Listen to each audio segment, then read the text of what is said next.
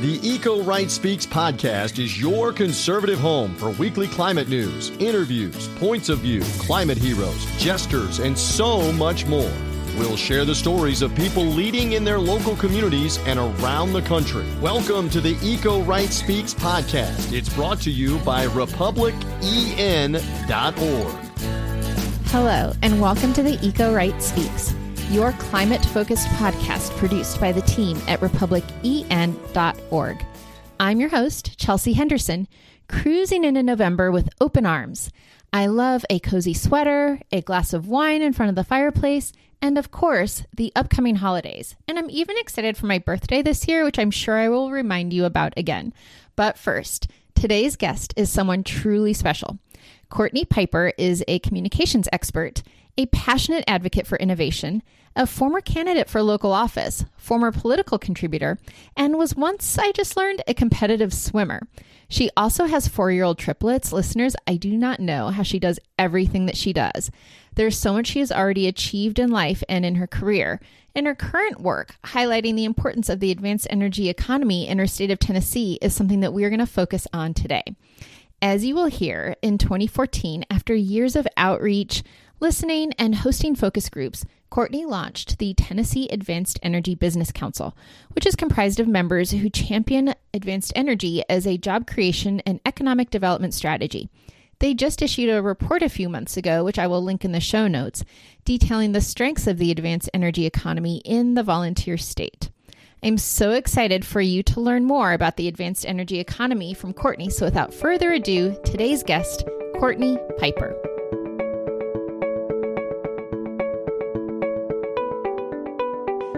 Listeners, welcome back. I'm super excited to be sitting here today with my friend Courtney Piper. Courtney, welcome to the show. Thanks for having me, Chelsea.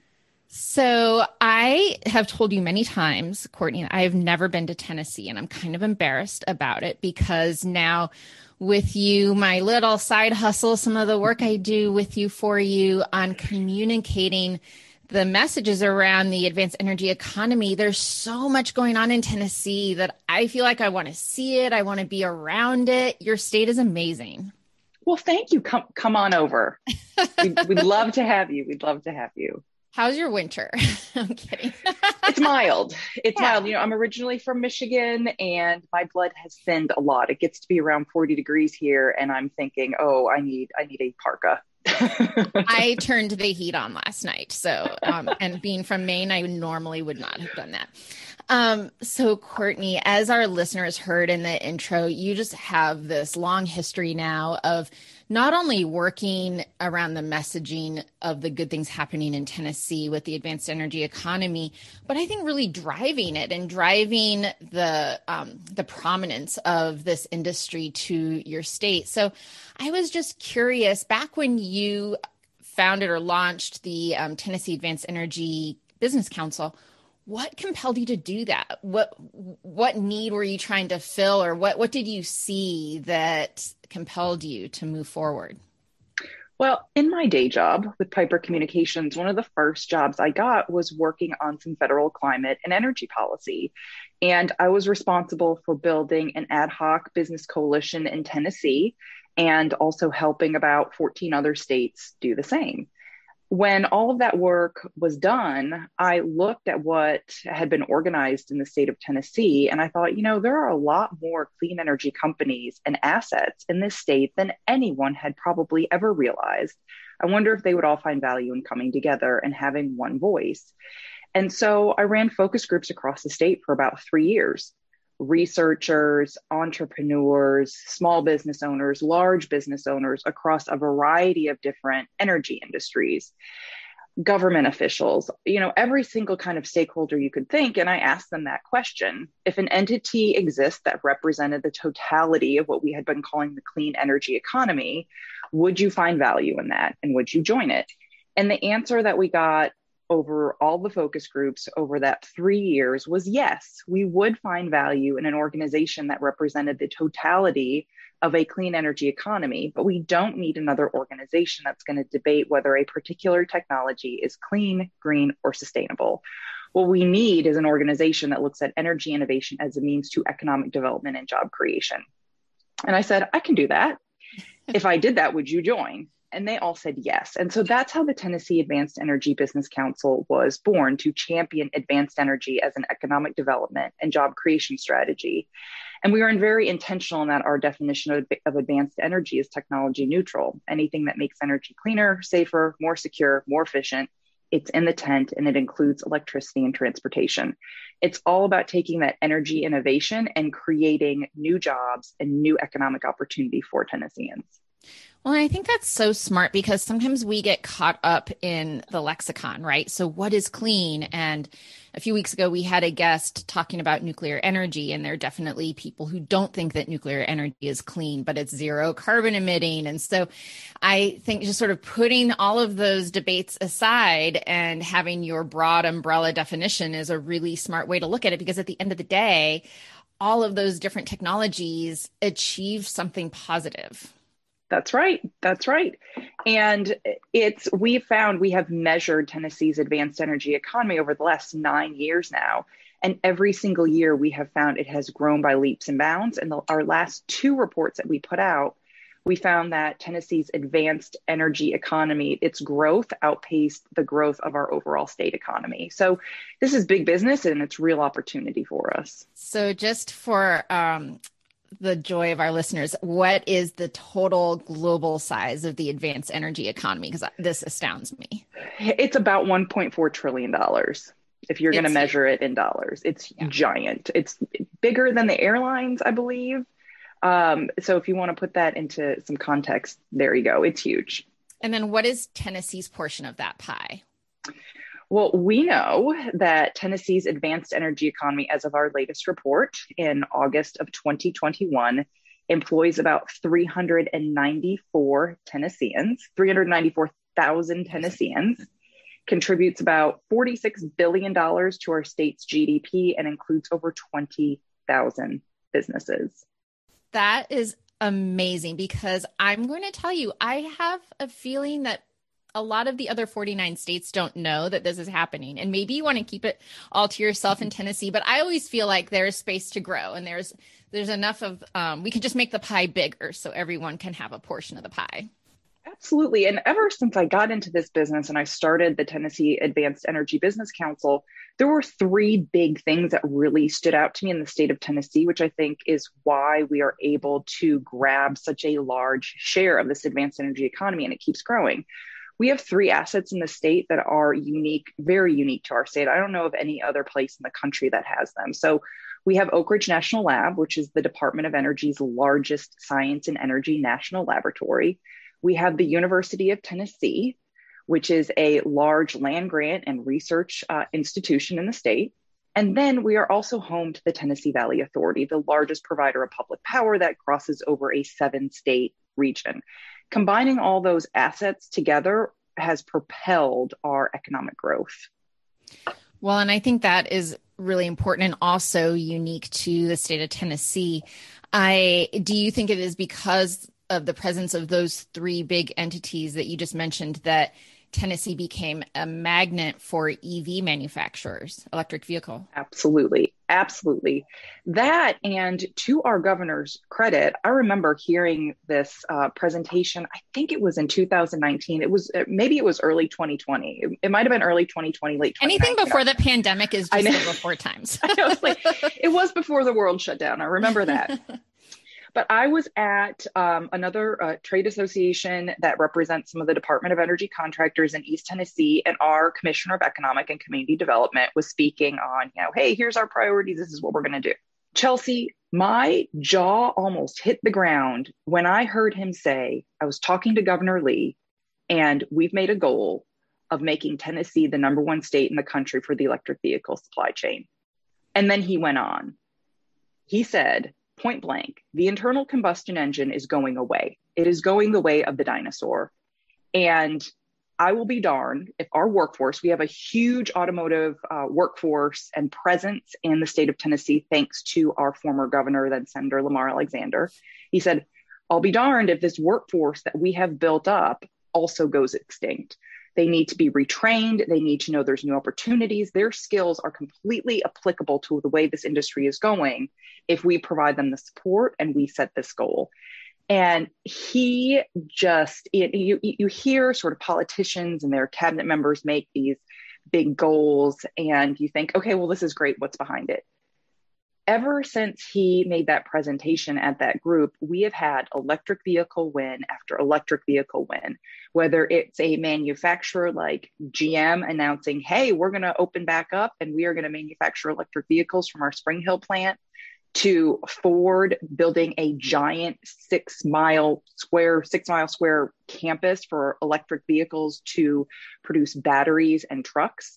Just the entire supply chain announcements up and down I 40 in the state of Tennessee. And it has been absolutely incredible. So, to our governor's credit and our economic and community uh, development commissioner's credit, they saw where the industry was going, they saw where the industry is trending, and they wanted to plant their flag.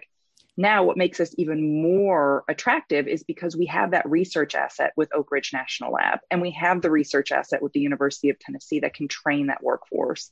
And then we also have the Tennessee Valley Authority that had, because they provide public power, they have a three pronged mission economic development, power generation, environmental stewardship.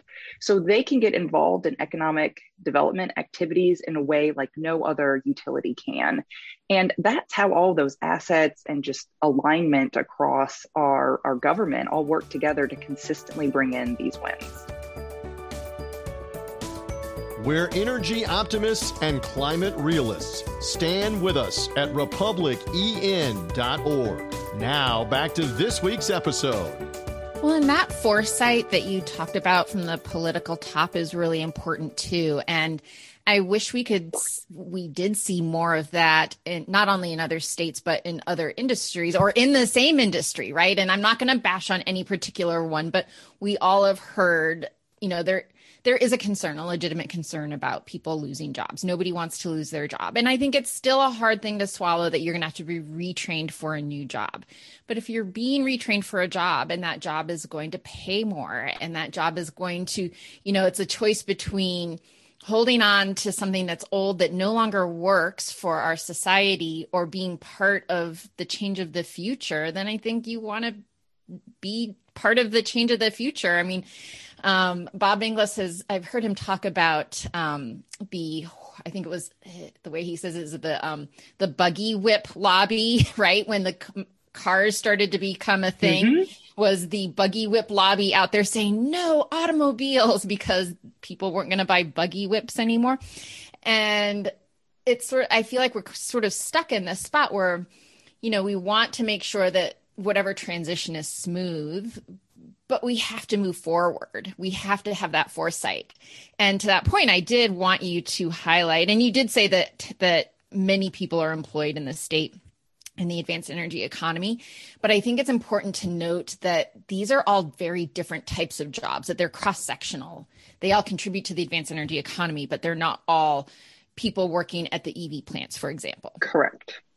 Correct. So we used county business pattern data to evaluate Tennessee's advanced energy economy. And we did that at the urging of our economist team at the Howard Baker Jr. Center for Public Policy at the University of Tennessee.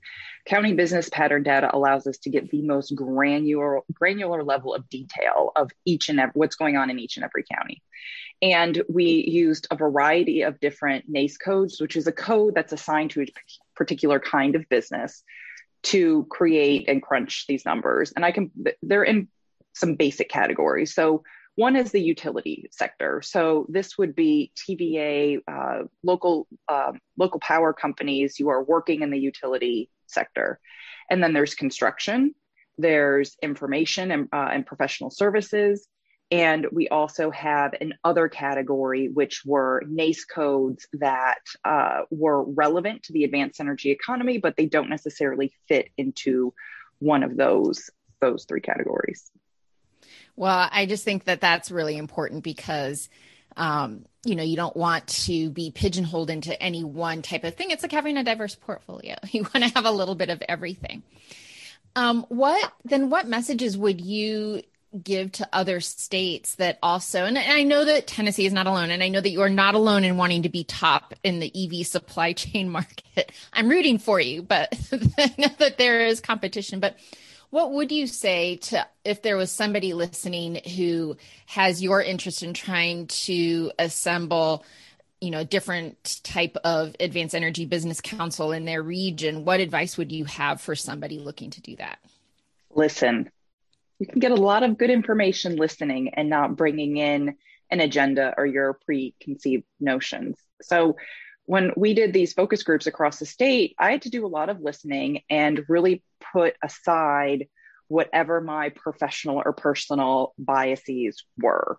Mm-hmm. And once you're able to do that and you're you're listening to what's going to build the bridge, what is the common thing that links all of these people and these interests together, you can build something really strong that's going to have a really big impact on your economy in this case. Right. I bet that the Tennessee Advanced Energy Business Council, as it is today, looks very different than how you envisioned it before you started your three years of focus grouping. That's right. That's right. I had a lot of thoughts about, uh, so for example, when we had one of our now board members say, and a couple of other people say, we don't need an organization that's going to debate whether a particular technology is clean, green, or sustainable.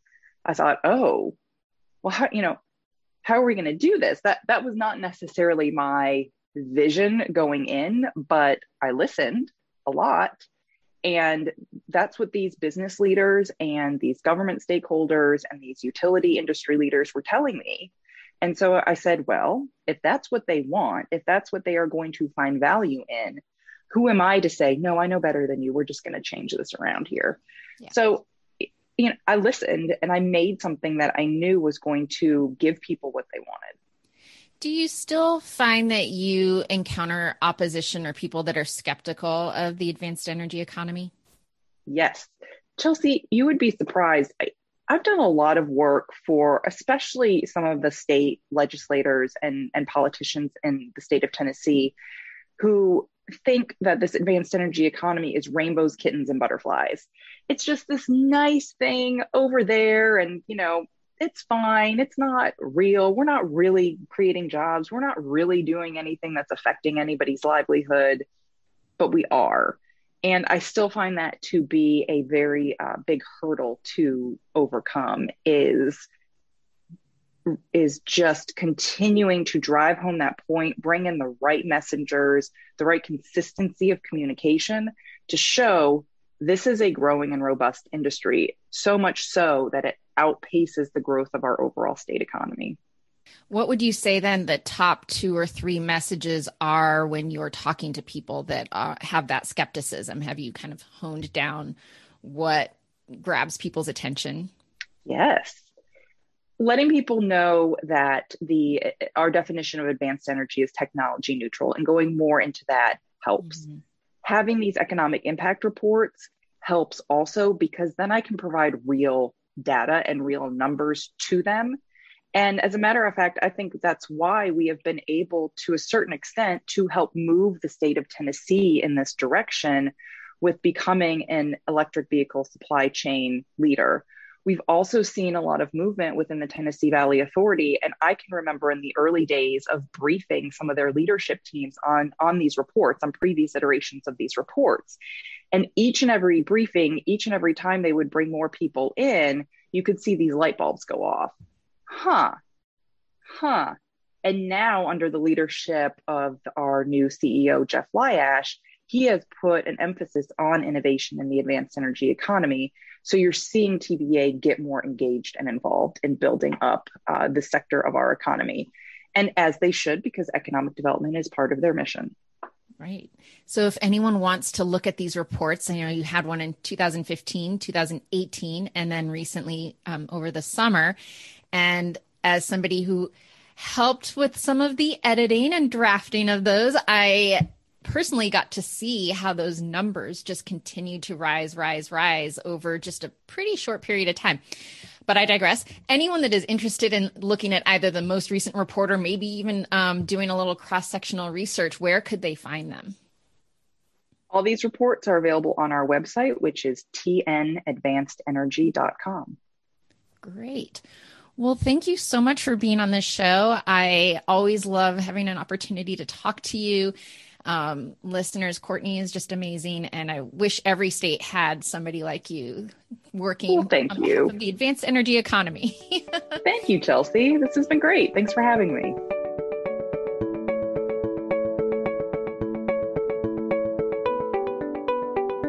Price, did you remember to fall back and turn your clock? Sure did, except uh, forgot a few clocks in the house, uh, including the main one, the thermostat. Oh no, that one doesn't automatically change. It did not. No, I had huh? to manually go do it. The van, our cars uh, change, you know, via satellite, but no, the thermostat did not. But I'm happy to use that uh, electronically timed thermostat to save energy throughout the day uh, and when we're gone. So that little side note notwithstanding. But yes, did you remember? Well, there's only one clock in my life that I have to change, and it actually is in my car. and I got in my car yesterday morning and was like, "It's not 10:30." I was like, "Right, it's 9:30. Fall back."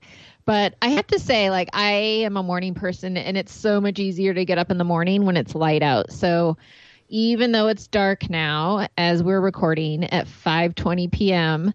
I appreciate that when my alarm went off this morning, the room was nice and bright, and I had a second where I thought maybe I overslept, but I did not. All right, so. real quick for our listeners, explain the energy savings of daylight savings. I don't know, Price. I don't think there are actually any energy savings. This is a my understanding is this is a relic that goes back to when we were more of an um, agricultural society, and so it was partially um, to keep kids from having to go wait for the bus when it was dark outside, but also so that farmers could get started on reaping their crops when the light was when it was still light. I've heard people say they think it's outdated. Yeah. I haven't done my own research into the where and whys of it. All right. With that said, thank you, Courtney Piper from the Tennessee Advanced Energy Business Council, for joining us this week. Uh, that was, um, boy, she is awesome uh, which segues. She is so awesome. Yes. Yes, she is fantastic. I, I, I know you talk with her fairly regularly, I think, and you know, I had the chance to talk to her very briefly last week. So uh, then getting her on the podcast, uh, awesome. Uh, I really enjoyed hearing from her what Tennessee, the exciting things that they've got going on their clean energy, advanced economy, and everything that's happening uh, in the volunteer state and that per- segues perfectly to uh, put out our weekly call to stand with us. Uh, join us, republicen.org forward slash join, because T- Lynn S. from Tennessee, she was one of our new members last week. So thank you, Lynn S. Also, thank you, Evelyn W. in Pennsylvania, Tony B. in Mississippi, Mark H. in Texas, and Joe M. just north of the volunteer state in my favorite, the Bluegrass State, Kentucky. So thank you to all our new members, republicen.org forward slash join. Uh, stand with us if you have not done so. Also, download, listen to, and subscribe to the podcast. Eco Right Speaks. Just search on your favorite podcast platform. Chelsea, before we get out of here, I know we're wrapping it up fairly quickly this week. Your take on the ongoing COP summit right now over in Glasgow. Just any general, um, you know, thoughts from above as it's obviously still unfolding. Yeah, it is, and and having been to a few myself, I um, get a little geekily inside excited about reading the recaps, and it's great to see so many Republican leaders there. So as we know, John Curtis from Utah led the House delegation, but also Senator Lisa Murkowski joined Senator Chris Coons' delegation. Chris Coons is a Democrat from Delaware um, one of the co-founders of the climate, the Senate Climate Solutions Caucus. Too many caucuses yes, in Texas to remember, but he co-founded that with his buddy uh, Mike Braun from Indiana, and so I was pleased to see that Lisa Murkowski from Alaska, a state that is on the front lines of climate change, is at that COP, and she said something interesting. Price um, at a summit uh, or an, an event that the Atlantic Council had and what she said. I'm just going to read her quote. If there's going to be a fee on carbon as a transformational policy, it will only come about if it is bipartisan. And how often do we say that, right? Yeah. That things need to be durable. She goes on to say, no one is going to make the investment. They are going to wait till the next administration to see who is in charge, that being the warning if it is not bipartisan. So, just beating that drum, durable policy always has to have support from both sides And Senator Lisa Murkowski gets it. She has not always been for a carbon tax. So it's been sort of exciting to see her shift her thinking on that. Um, so that was a highlight for me, Price, and what's going on. And, you know, they work until those final minutes of the COP trying to figure out what the different countries are going to agree to. So stay tuned. Stay tuned. All right, that does it for this week's episode as we barrel toward the end of 2021. We got a lot more coming between now and the end of the year. Old episodes, certainly. We've got plenty of them for you to check out if you're brand new to the Eco Right Speaks. A lot of episodes that you can go back and listen to for your listening pleasure, an array of guests on different topics. We got you covered here at the Eco Right Speaks. And until then, Chelsea, we will talk to you next week. Talk to you next week. Thanks for listening to this week's edition of the Eco Right Speaks podcast, brought to you by the team at republicen.org. Make sure to visit republicen.org to learn more and find out how you can be a local Eco Right leader.